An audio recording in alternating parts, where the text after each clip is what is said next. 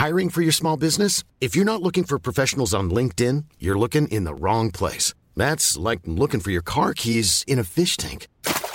LinkedIn helps you hire professionals you can't find anywhere else, even those who aren't actively searching for a new job but might be open to the perfect role. In a given month, over 70% of LinkedIn users don't even visit other leading job sites. So start looking in the right place. With LinkedIn, you can hire professionals like a professional. Post your free job on linkedin.com slash people today. May binulong siya na hindi ko naintindihan. Ako po, kailan ako patay? Lahat ng kasunduan ay dapat panindigan. Kasunduan Para sa mga mahilig sa mga kwentong aswang, subaybayan ang aming bagong channel, Sitio Pangil. Pasukin ang nakakakilabot na mundo ng mga aswang. Like and subscribe. Sitio Pangil.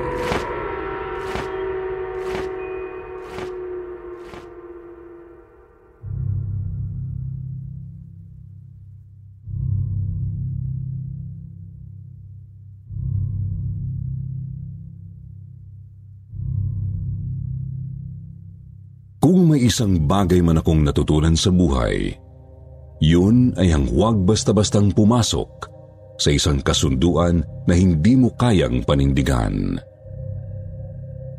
Ang lahat ng desisyon natin sa buhay ay mayroong kaakibat na konsekwensya at kailangan natin itong harapin anuman ang mangyari.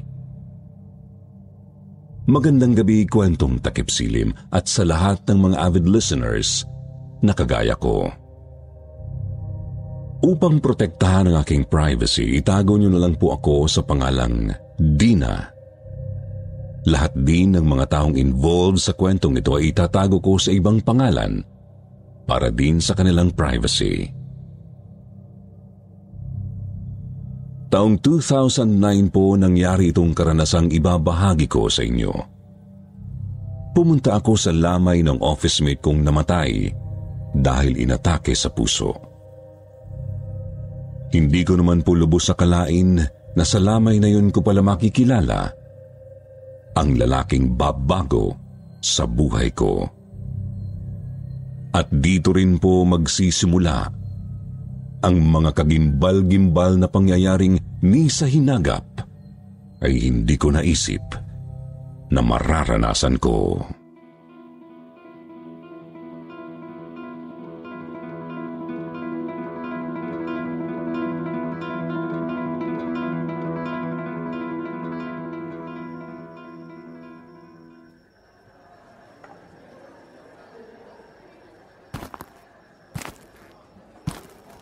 Ba't nandito ka sa garden? Nasa loob yung mga office mates mo ah. Hindi ba kayo close? Ah, hindi naman sa ganun. Bago pa lang kasi ako sa work kaya medyo naiilang ako sa kanila. Ah, yeah. Nakaka-relate ako sa'yo. Mm, Miguel, right? Sorry, nakakalimutan ko agad. Okay lang. At oo, Miguel ang pangalan ko. Ikaw naman si Dina. Oo. Ah, sana hindi mo masyadong napapansin ang pagiging socially awkward ko. Ano ka ba? Okay lang. Condolence nga pala ulit ah. Kahit bago pa lang ako sa work, marami akong good memories kasama ang pinsan mong si Janice. Napakabait niya at sobrang matulungin sa mga baguhang katulad ko. Yeah. Sobrang bait talaga ng pinsan ko. Kaya nga magkasundo kami mula pagkabata. I'm sure sobrang nasasaktan ka ngayon sa pagkamatay niya, no? Super close pala kayong dalawang magpinsan eh. Mahirap tanggapin. Ang bata pa kasi niya at ang dami pa niyang pwedeng ma-achieve sa buhay. Ah, by the way, may itatanong sana ako sa'yo. Huwag mo sanang mamasamain ah. Oo, sige lang. Kanina ko pa kasi napapansin na walang nagdarasal dito sa lamay.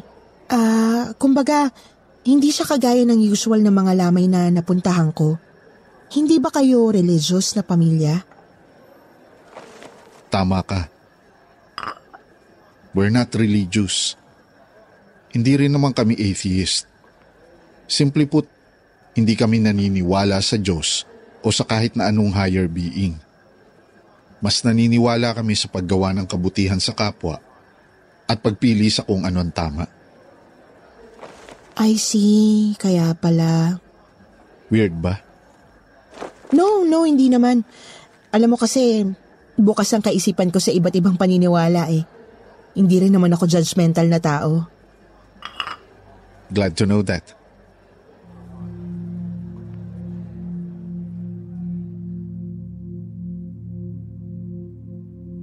Nagpalitan kami ng phone number ni Miguel ng gabing yun. At mula noon ay hindi na naputol ang komunikasyon namin. Mabait si Miguel. May sense of humor at napakaraming baon na words of wisdom. Ang pakikipag-usap sa kanya ay naging parte na ng aking daily routine. Kagaya ng ibang magkasintahan na experience namin yung casual dates – ligawan hanggang sa sinagot ko na siya pagkatapos ng limang buwan na panliligaw. Gusto siya ng pamilya ko dahil napansin kaagad nila kung gaano ito kabait. Pagkatapos ng halos dalawang taon na pagiging magkasintahan, ay nag-decide kaming magpakasal sa huwes. Sigurado na po kami sa nararamdaman namin sa isa't isa. Nasa hustong edad na rin naman po kami noon at parehong may maayos na trabaho. Pero ang hindi ko inasahan ay yun na pala ang simula ng aking kalbaryo.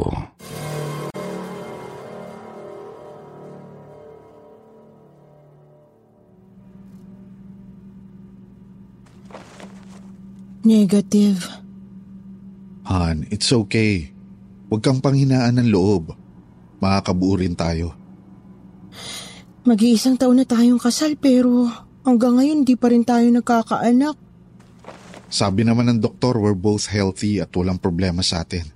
Siguro kailangan lang ng right timing. Lahat na ng methods upang makabuo sinubukan na natin. Kahit nga hindi ka naniniwala sa Diyos, pero lumapit pa tayo sa mga santo dahil nagbabaka sakali tayong mabibiyayaan ng anak. Pero wala pa rin eh. Hindi ko maintindihan. Alam kong frustrating din para sa to. Pero hindi tayo pwedeng sumuko. Matatanda ng mga magulang mo at isa lang hinihingi nila sa akin na magkaroon ng apo. Ilang beses na nga rin nila akong kinukulit. Pero huwag ka na magalala. Pinapaintindi ko naman sa kanila ang sitwasyon. Pati mga magulang ko nagtatanong na rin. Kaliwat kanan na yung pressure para magkaanak ako pero hindi pa rin tayo binibiyayaan. Shh! Huwag mo masyadong isipin yan. Lalo kang di mabubuntis kung stress ka.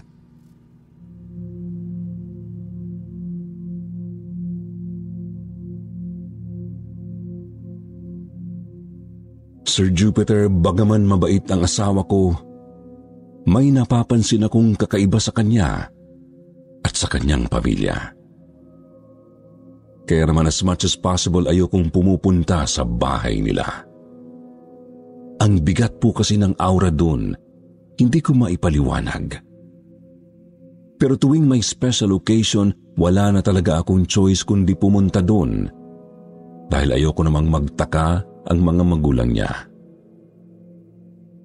Isang araw na abutan ko ang asawa kong kausap sa telepono ang kapatid niyang si Tracy. May dalawang kapatid si Miguel, sina Tracy at Kenneth.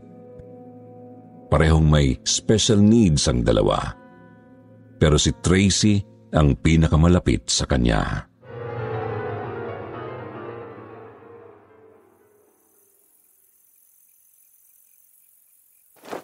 Oo ate, Mamimiss talaga kita pag nawala ka na. Oo, promise. Pupunta kami dyan bukas sa birthday mo. Huwag kang magalala. Hindi namin kalilimutan ang special occasion na yan. Paalam ate. Mamimiss talaga kita. Huwag mo ko miss, Miguel. Sunod ka naman sa akin eh. Diyan tayo lahat punta. Sa lupa. Han? Sige ate, magkita na lang tayo bukas ha. Nandito na ang asawa ko. Bye ate Tracy. Love you. Hi Han, kanina ka pa? Ang bilis mo yatang natapos mag-grocery. Oo, di naman maraming pinamili ko. Han, narinig ko yung usapan niyo ng ate mo. Ba't naman ganun? Para ka namang nagpapaalam sa kanya ng tuluyan. Magbe-birthday lang naman siya bukas, hindi mamamatay. Huwag mo nang masyadong pansinin yun, Han. Sinasabayan ko lang yung trip ni ate. Alam mo naman yun. Sa susunod, wag mong sabayan. Ipaintindi mo sa kanya na hindi magandang nagsasalita siya ng ganun.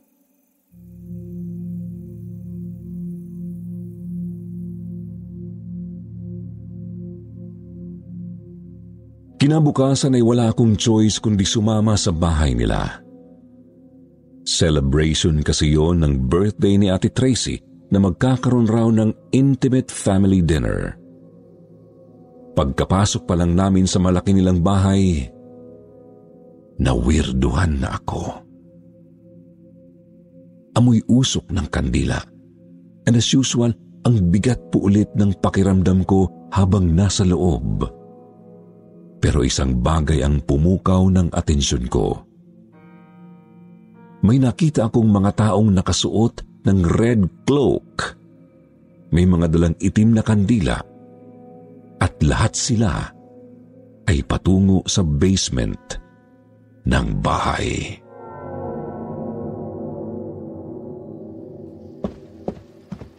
Han, sino sila? Hello, Dina.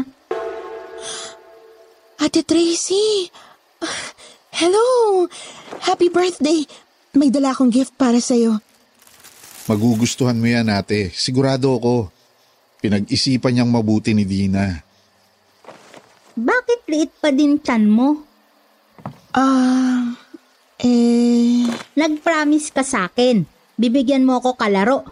Gusto ko, baby. Ayoko dito regalo mo. Ate, please. Bakit kasi si Dina ang pili mo? Mas maganda pa Cecil. Baka mas mabilis siya mabuntis. Ate, tama na. Sumusobra ka na. Huwag ka magsalita ng ganyan. Ate, sinusubukan naman naming makabuo. Hindi pa lang talaga kami... Subok-subok. Puro na lang subok.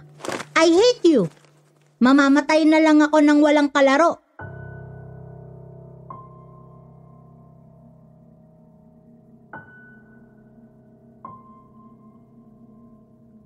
Natigilan ako sa sinabi niya.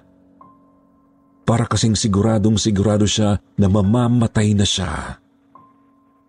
Dahil sa sobrang bigat na sa pakiramdam ng mga nangyayari, nag-excuse na muna ako at sinabi kong magbabanyo lang ako saglit.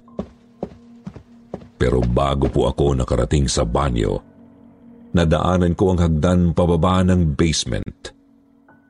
Muli kong naalala ang mga nakita kong pumasok doon kanina. Dala ng kuryosidad, naisipan kong bumaba. Dahan-dahan ang kilos ko upang walang makapansin sa akin. Pero hindi ko naman mabuksan ang pintuan dahil nakalak yun. Idinikit ko na lang ang tenga ko sa pinto at nagtindigan ang balahibo ko sa aking narinig. May mga taong nagdarasal pero hindi ko maintindihan kung ano ang dinadasal nila.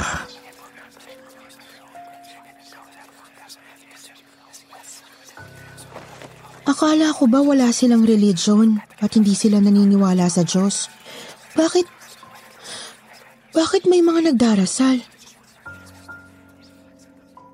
Han, anong ginagawa mo dyan? Akala ko magsi-CR ka. Ha? A- ano? Tapos ka na ba? Halika na. Hinahanap na tayo ni na mom at dad. Kakain na raw.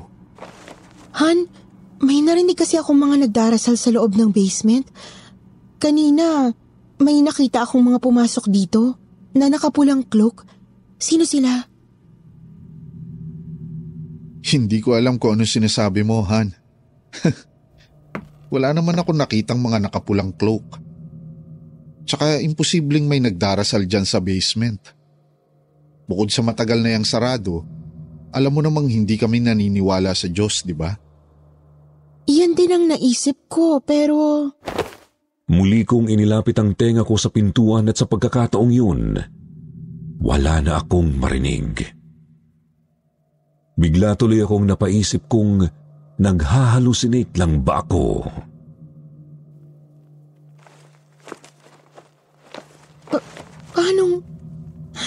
Sigurado akong... Baka nagugutom ka lang, Han. Konti lang yung kinain mo sa lunch kanina eh. Halika na. Kumain na lang tayo ng dinner.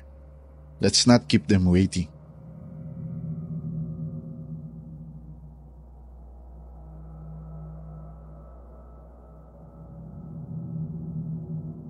Kagaya ng inaasahan ko, muli na namang napag-usapan sa dinner ang tungkol sa pagbubuntis. Hindi man direktang sinasabi ng mga biyanan ko, alam kong di sila masaya na hindi pa rin ako nabubuntis.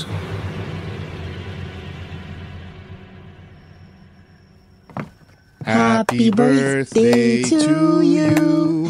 Happy birthday to you. Happy birthday, happy birthday. Happy birthday to you. Happy birthday, Ate Tracy! Make a wish! Wish ko, sana meron ako kalaro. Sana mabuntis na Dina. Tracy pagod na hintay. Ate, Gusto ko Dina buntis na. Han, pasensya ka na kay ate. It's okay, Han. Naiintindihan ko.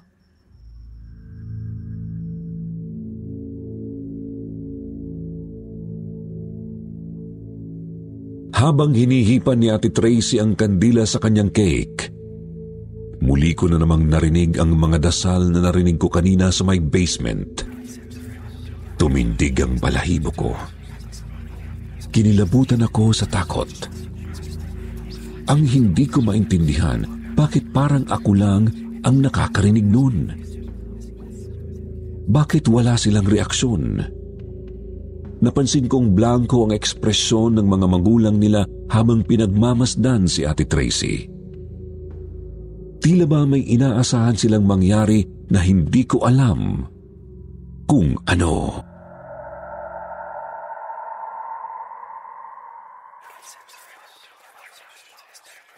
Han, naririnig ko na naman yung mga nagdarasal.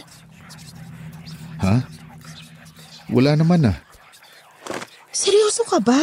Wala ka talagang naririnig? Ma, pa, hindi nyo ba naririnig yung naririnig ko? Tracy, wala na. Tracy, patay na. Tracy, alay.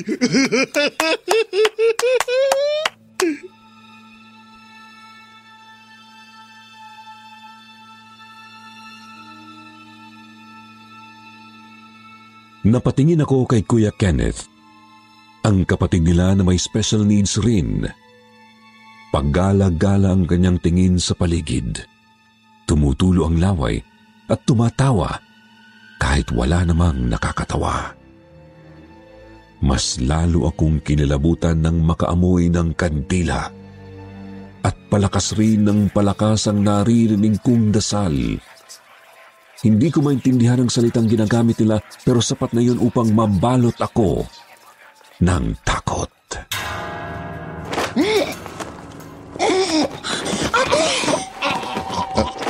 Ate, okay ka lang ba? Tila nahihirapang huminga si Ate Tracy, nanlalaki ang kanyang mga mata at nakabukas ang kanyang bibig. Mabilis akong tumayo upang tulungan siya pero mas lalo akong nagtaka dahil wala pa ring reaksyon ang mga magulang nila.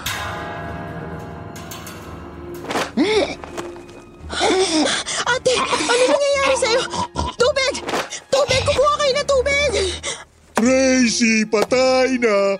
Ako naman sunod. Ako na sunod mamamatay. Gusto ko biyak ulo ko ha.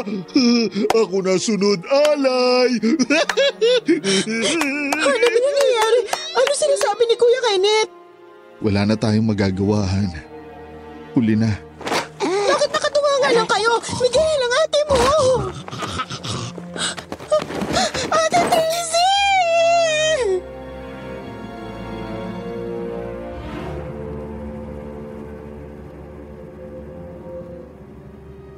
Tuluyan nang nawalan ng hininga si Ate Tracy.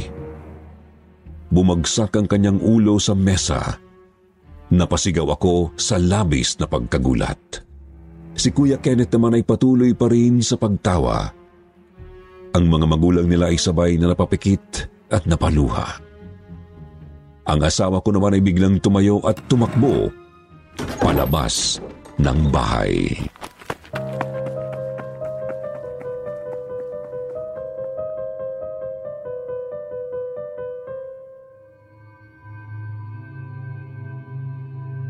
Nasa lamay ako ni Ate Tracy. Malamig ang gabi. Nangangamoy usok ng kandila. Maraming tao pero walang nagdarasal.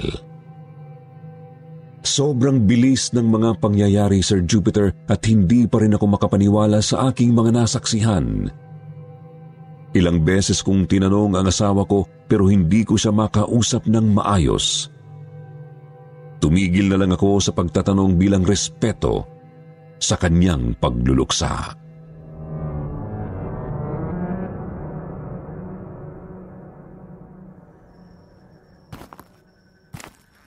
Ba't mag-isa ka lang dito, Ineng? Asawa ka ni Miguel, di ba?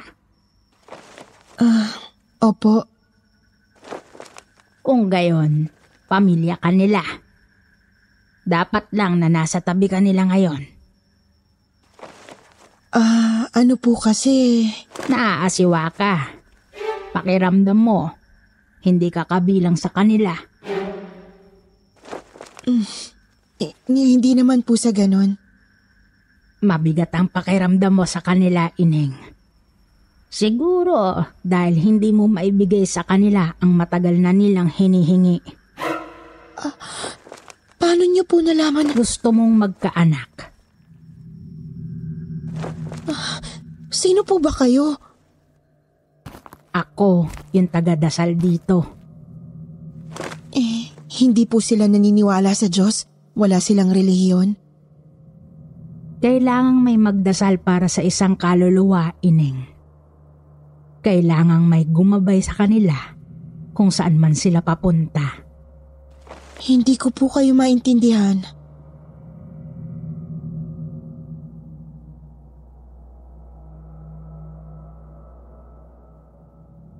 Nginitian ako ng matanda at saka hinawakan ang tiyan ko. Kumabog ang dibdib ko sa ginawa niya. Parang may kakaibang init na gumapang sa katawan ko at hindi ko maipaliwanag kung ano yun. Inilapit ng matanda ang kanyang mukha sa tiyan ko at tila may kung anong ibinulong doon.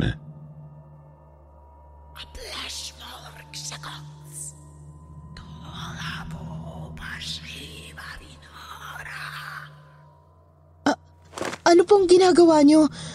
Konting tiis na lang, Ineng. Matutupad na rin ang hiling mo. Ano? Aling Trining! Mano po? Oh, Kenneth. Kamusta ka na? Masaya po, Kenneth. Kasi patay na Tracy. Kuya, huwag kang magsalita ng ganyan. Masama yan.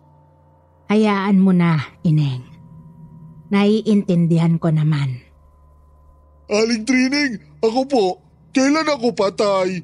Sabi mama at papa, lapit na daw po. ako na sunod kay Tracy. Malapit na.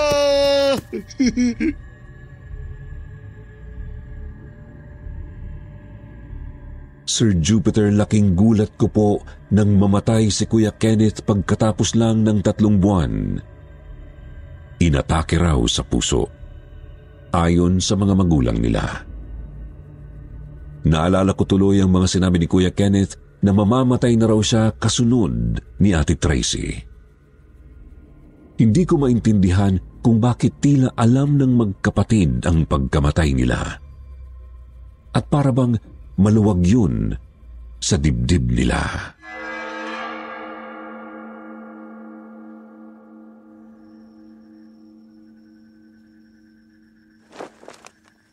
Han, alam kong mabigat ang pinagdadaanan mo ngayon. Pero, kailangan na natin tong pag-usapan. Anong pag-uusapan natin? Yung sunod-sunod na pagkamatay ng mga kapatid mo. Ano bang nangyayari? Bakit mo ako tinatanong yan? Hawak ko bang buhay nila? Kasi walang pakialam yung parents niyo sa nangyayari. Hinahayaan lang nila si Ate Tracy at Kuya Kenneth na isipin ang kamatayan. Na, na para pang okay lang yun at normal lang. Pwede ba, Han? Hindi ko alam kung anong sinasabi mo. Magbubulag-bulagan na lang ba tayo sa nangyayari? Pwedeng wag muna natin itong pag-usapan. Han, alam mo naman na nagluluksa pa ako eh.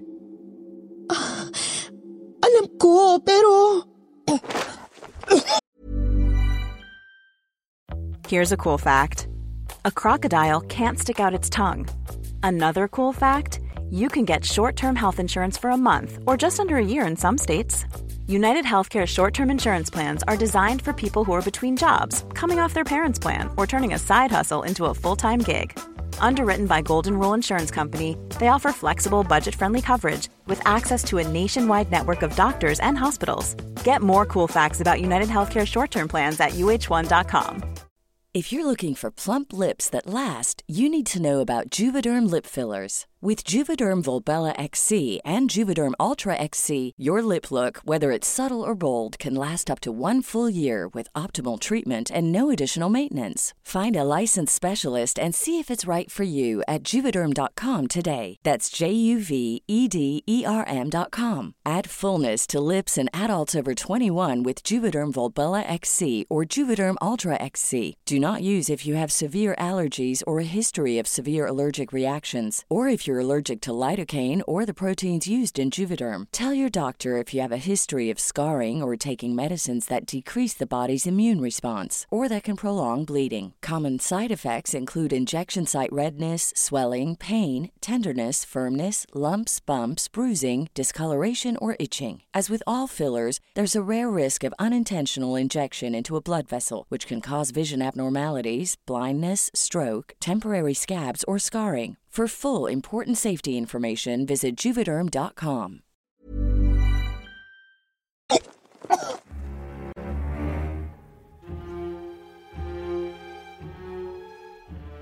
Hindi ko natapos ang aking sasabihin.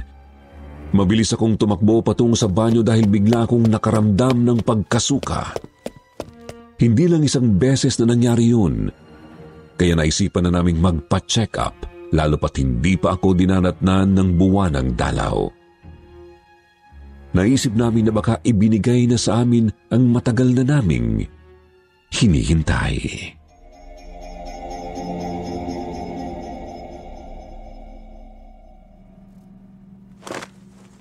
You're pregnant?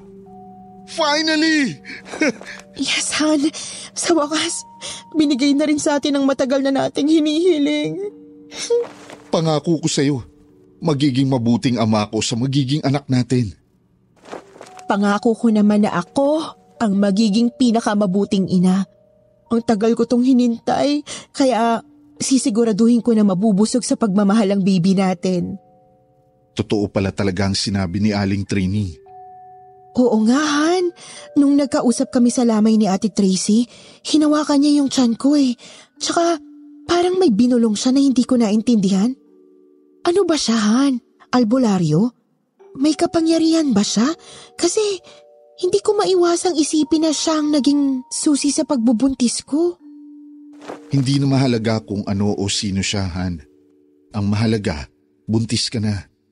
Magkakaanak na tayo. Pinagpala at biniyayaan tayo ni Aling Trini.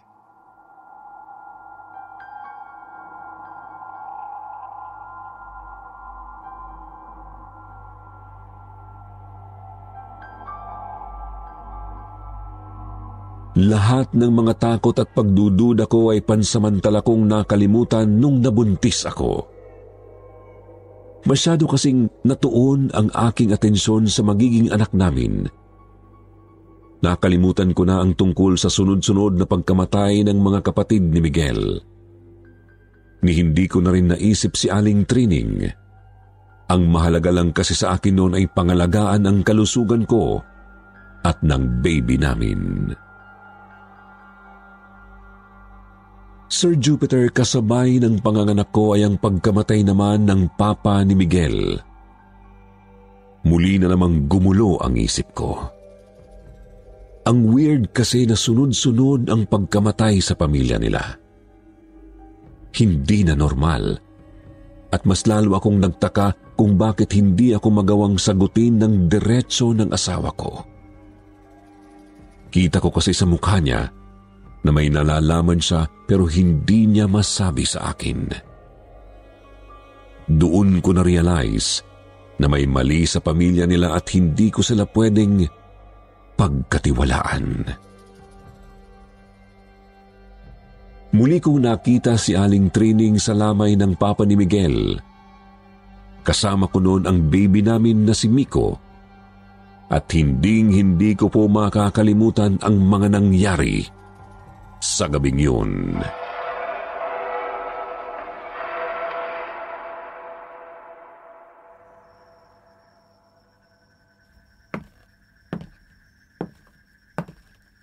Ineng, nagkita rin tayong muli. Hello po. Masaya ako at nagbunga ang dasal ko. Nagkaanak na kayo. Salamat po. Pero sa tingin ko po, nabuntis ako dahil mas inalagaan ko ang kalusugan ko at umayos ang hormones ko. Hindi ka ba naniniwala sa dasal ko, Ineng?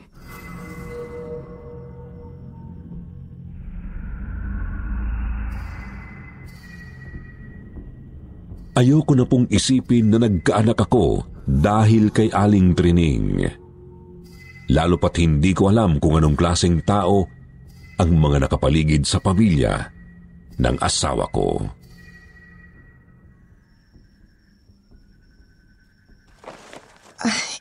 Hindi naman po sa ganon. Sa tingin ko, kailangan na nating basbasan ng anak nyo. Po? Bilang kasapi namin, nararapat lang na basbasan ng... Lumayo kayo sa anak ko! Han, anong nangyayari dito? Umalis na tayo dito. Hindi magandang dalhin sa lamay ang isang sanggol. Alam mong kailangan basbasan natin ang bata, Miguel. May kasunduan tayo. Kasunduan? Anong kasunduan ang sinasabi niya? Ibigay mo na muna si baby kay Aling Trining, Han. Pangako, wala kang dapat ipag-alala.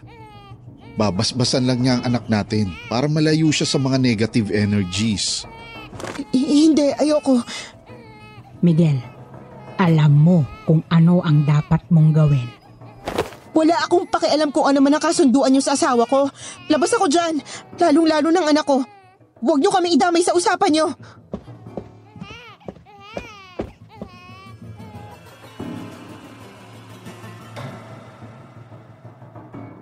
Hindi na sila nakapagsalita pa dahil mabilis ko na silang tinalikuran kasama ang anak ko. Sa puntong yun, determinado akong protektahan ang anak ko. Buo na rin ang desisyon ko na mag-demand ng explanation sa asawa ko.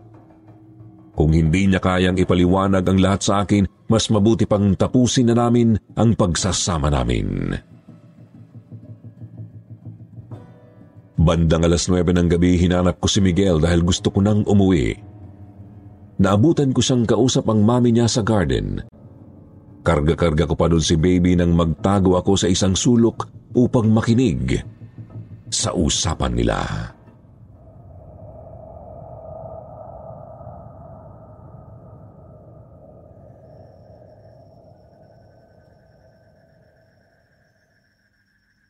Kailangan mong kumbinsihin ang asawa mo, iho. Alam mo kung anong tama. Opo, Mami. Alam ko naman po ang dapat kong gawin. Don't worry.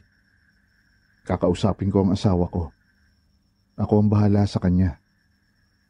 Ay, masyadong matigas ang ulo ng asawa mo. Wala siyang utang na loob. Pagkatapos ang mabiyayaan ng anak ganito siya kung umasta. Pagpasensyahan niyo na po si Dina. She's under a lot of stress. Tsaka, naguguluhan pa siya sa mga nangyayari. Mabuti na lang at hindi ka kagaya ng asawa mo. Mabuti kang anak kaya mahal na mahal ka namin. Salamat po. Ay, mm. Tiwala ako na alam mo kung anong dapat mong gawin anak. Hindi ka pwedeng sumuway sa kasunduan. Biniyayaan kayo ng anak. Kaya kailangang mabasbasan ng bata bago ka mamatay.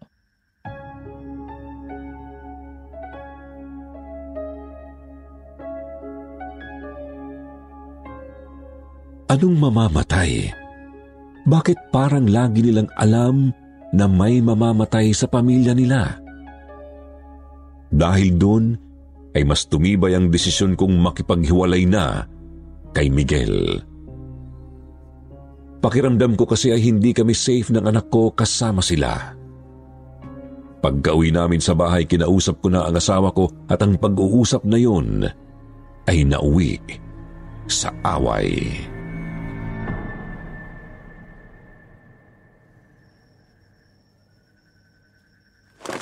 Ano bang gusto mong palabasin? Na masama ang pamilya ko? Na mga halimaw kami? Ganun ba? Wala akong sinasabing masama kayo. Ang sa akin lang, marami akong hindi naiintindihan sa pamilya nyo dahil ayaw mong ipaintindi sa akin. May mga bagay na hindi mo na kailangan malaman. Lalo na kung wala naman itong kinalaman sa pagsasama natin. Anong walang kinalaman? Han, kung hindi mo napapansin, affected ng pagsasama natin. Dahil hinahayaan mong maapektuhan tayo ng isang walang kakwenta-kwentang bagay. Binibrainwash ka ba ng mami mo? Paano nasali si mami sa usapang to? Nanlaki ang kanyang mga mata at kapansin-pansin ang galit sa kanyang ekspresyon. Laking gulat ko nang hinaklik niya ang aking braso.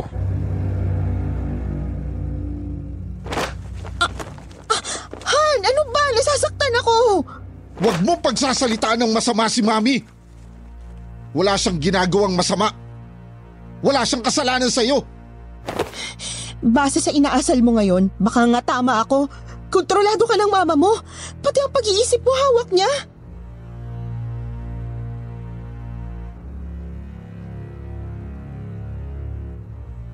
Sir Jupiter sa kauna-unahang pagkakataon pinagbuhatan ako ng kamay ni Miguel at sapat na dahilan na yun upang iwan ko siya. Kagad akong tumawag sa pamilya ko at nagpasundo sa kuya ko habang natutulog ang aking asawa. Pero hindi pa doon natatapos ang aking kalbaryo. Araw-araw akong tinatawagan at tinitext ni Miguel. Pilit niya akong kinukumbinsi na bumalik sa kanya. Paulit-ulit siyang humingi ng tawad at nagmamakaawang ayusin raw namin ang marriage namin.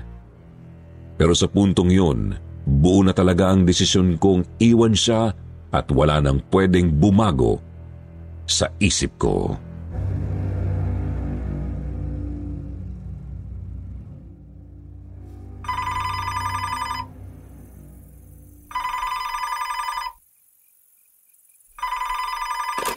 Hello, sino to?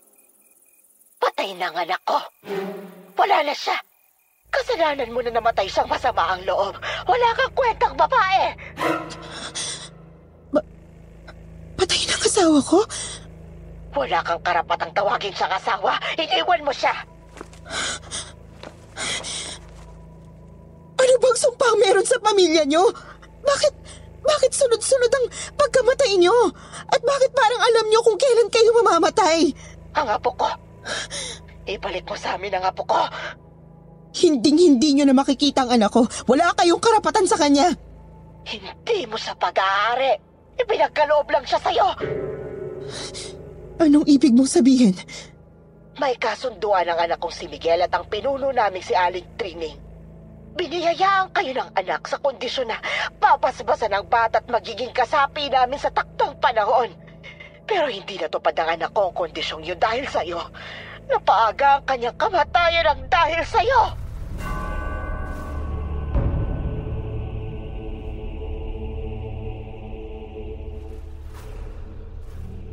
Nanlamig ako sa aking mga narinig.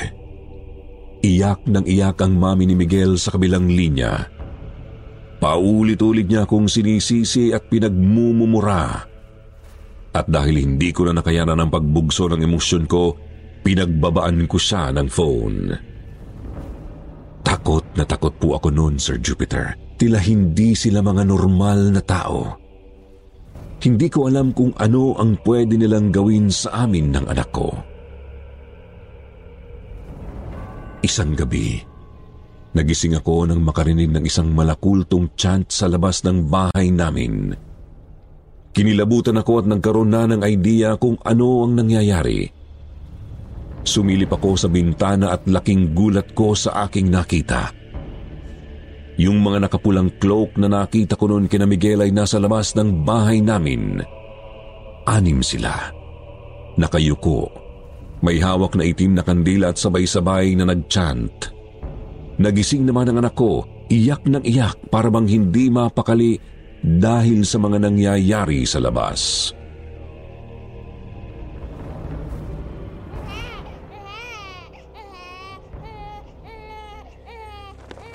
Shh, anak! Huwag kang matatakot. Nandito si Mami. Hindi ka nila pwedeng saktan. Walang makakakuha sa'yo.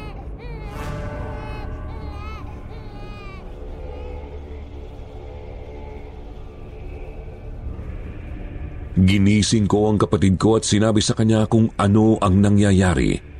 Pero nakapagtataka dahil hindi niya nakikita ang mga tao sa labas. Hindi rin po niya naririnig ang mga naririnig ko. Para natuloy akong nababaliw sa paningin niya. Gabi-gabi ang mga pagpaparamdam. Ayaw ring tumigil ng mami ni Miguel sa pagtawag sa akin. Kaya hindi ko na siya sinasagot hanggang sa...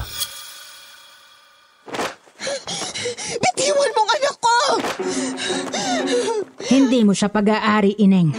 Siya ay ipinagkaloob lang sa'yo.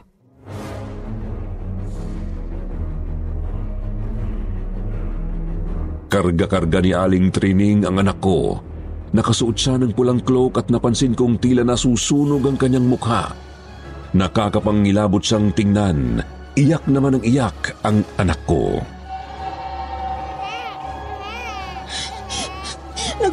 Nagmamakaawa ako. Huwag niyo idadamay ang bata. Lahat ng kasunduan ay dapat panindigan. May kabayaran ang bawat biyaya. Wala akong alam sa kasunduan niyo ni Miguel.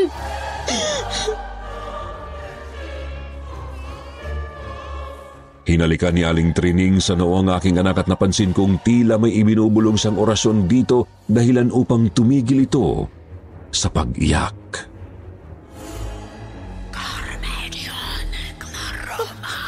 Ano ginagawa mo? Itigil mo yan! Tumigil ka na pakiusap!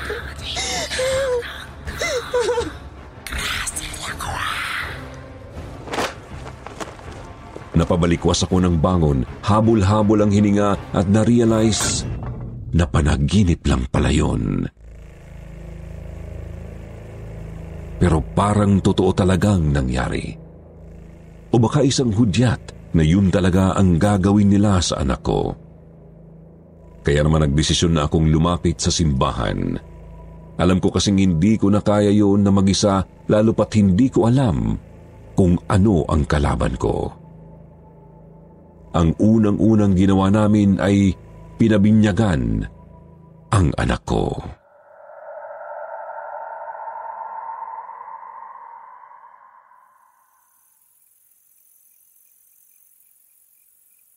Kung gusto nilang basbasan ang anak mo upang maging kasapi nila, mas mabuting binyagan na natin ang anak mo.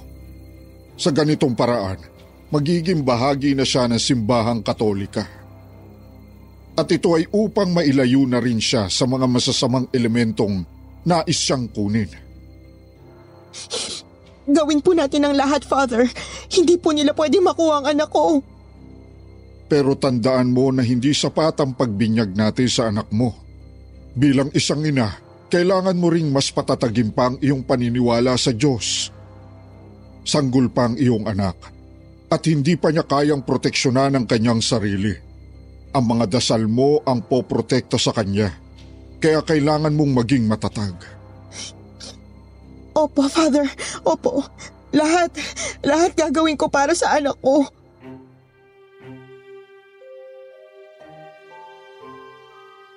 Habang palabas ng simbahan nakasalubong ko ang dati kong kaopisina na si Meredith.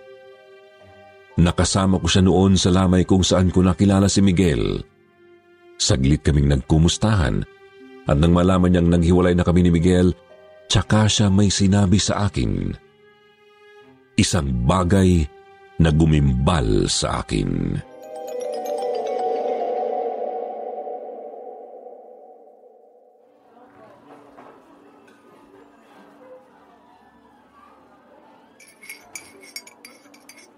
Nung gabing pumunta tayo sa lamay na yon, alam ko na agad na may mali sa pamilya nila.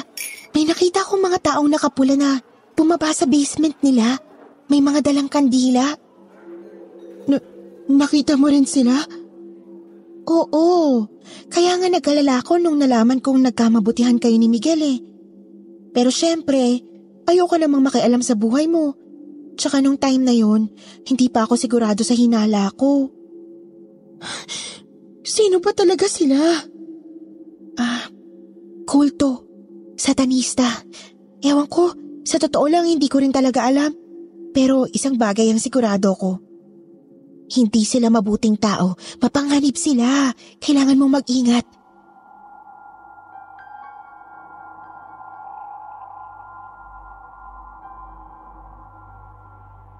Mula nung bininyagan ang anak ko, nawala na rin ang mga pagpaparamdam.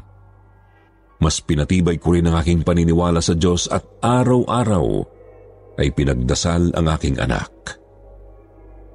Sir Jupiter, ang buong akala ko talaga ay yun na ang katapusan ng kalbaryo ko. Pero nagkakamali pala ako. Isang gabi ay nagkaroon na naman ako ng masamang panaginip.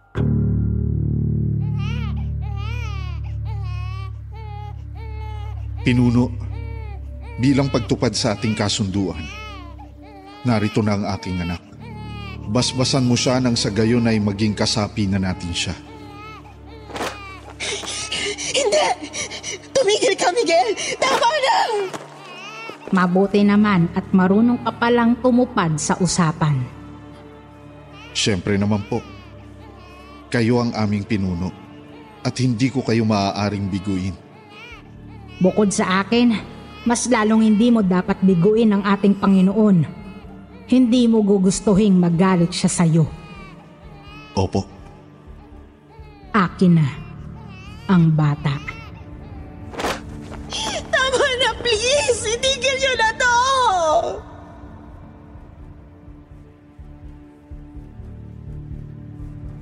Muli ay nagising ako sa masamang panaginip na yun ngunit ang di ko inasahan. Mas masama pala ang realidad na tatambad sa akin. Mabilis kong tiningnan ang aking anak pero napansin kong hindi sa gumagalaw o humihiga. Nagpanik ako.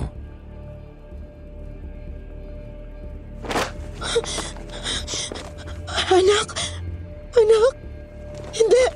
Hindi pwede! Ma! Ma! Kuya! Tulungan niyo ako!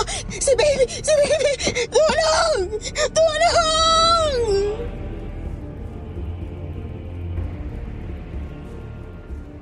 Mabilis naming isinugod sa ospital ang anak ko ngunit huli na ang lahat, Sir Jupiter. Wala nang buhay ang anak ko.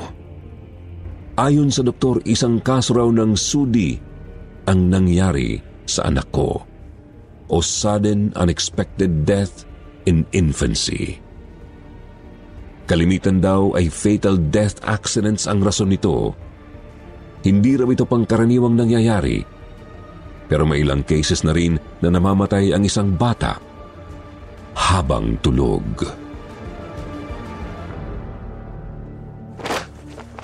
Hindi! Hindi! Hindi maaari! Ibalik wala siyang kasalanan sa inyo!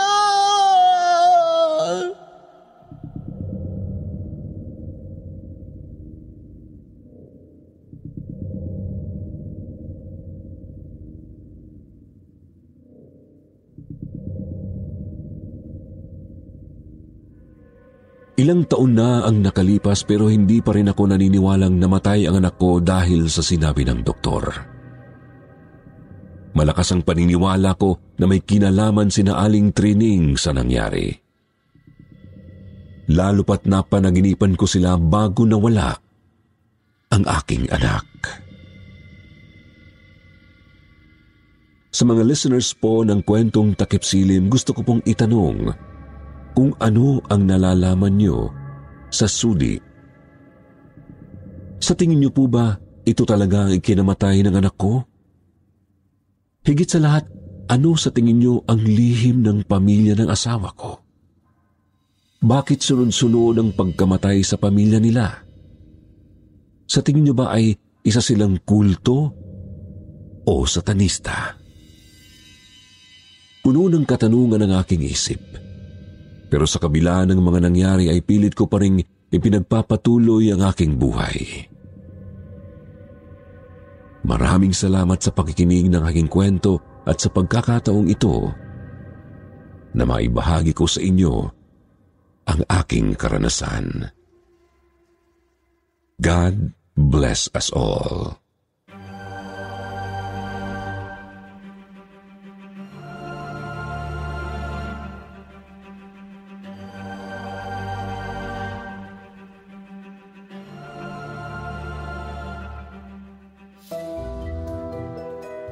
At ngayon, dumako naman tayo sa ating shoutout portion. Shoutout kay Adan Castro, Joey Ten Girl Mendoza, Lea Arangali, Avi Rabago, Yel Ricafort, Cherry and Baby Boyang, Maybel Villanueva, Andre Bon Coronado, Ferrer Jinky at kay Carmelita Mabanag. Pagbasa naman tayo ng ilan sa mga magagandang comment mula kina Lea Arangali at Gemelisa Galicia. Sabi ni Leia, happy listening po from Batangas. Silent listener po ako ng inyong YouTube channel. Hindi kompleto ang araw ko kung hindi ako makapakinig ng inyong magagandang kwento. Sarap pakinggan at magagaling din po ang mga narrator. Sabi naman ni Jamelisa, good day mga kapwa ko ka-KT sa channel na ito. Heto na naman ako nag-aabang ng new true stories nyo at pa-shoutout sa anak kong si Archangel at Lorenzo Lagi kaming nakikinig sa inyong channel kahit busy minsan sa task sa gawaing bahay. Nakakagana kasi pag itong channel nyo ay napakinggan. More power sa inyong channel and God bless. Sa mga hindi po nabanggit sa susunod na lang po, huwag niyo pong kalimutang mag-reply sa ating shoutout box na nasa comment section para ma-shoutout ang inyong mga pangalan. Muli po mula sa bumubuo ng kwentong takip silim, ito ang inyong lingkod, Jupiter Torres. Nagpapasalamat.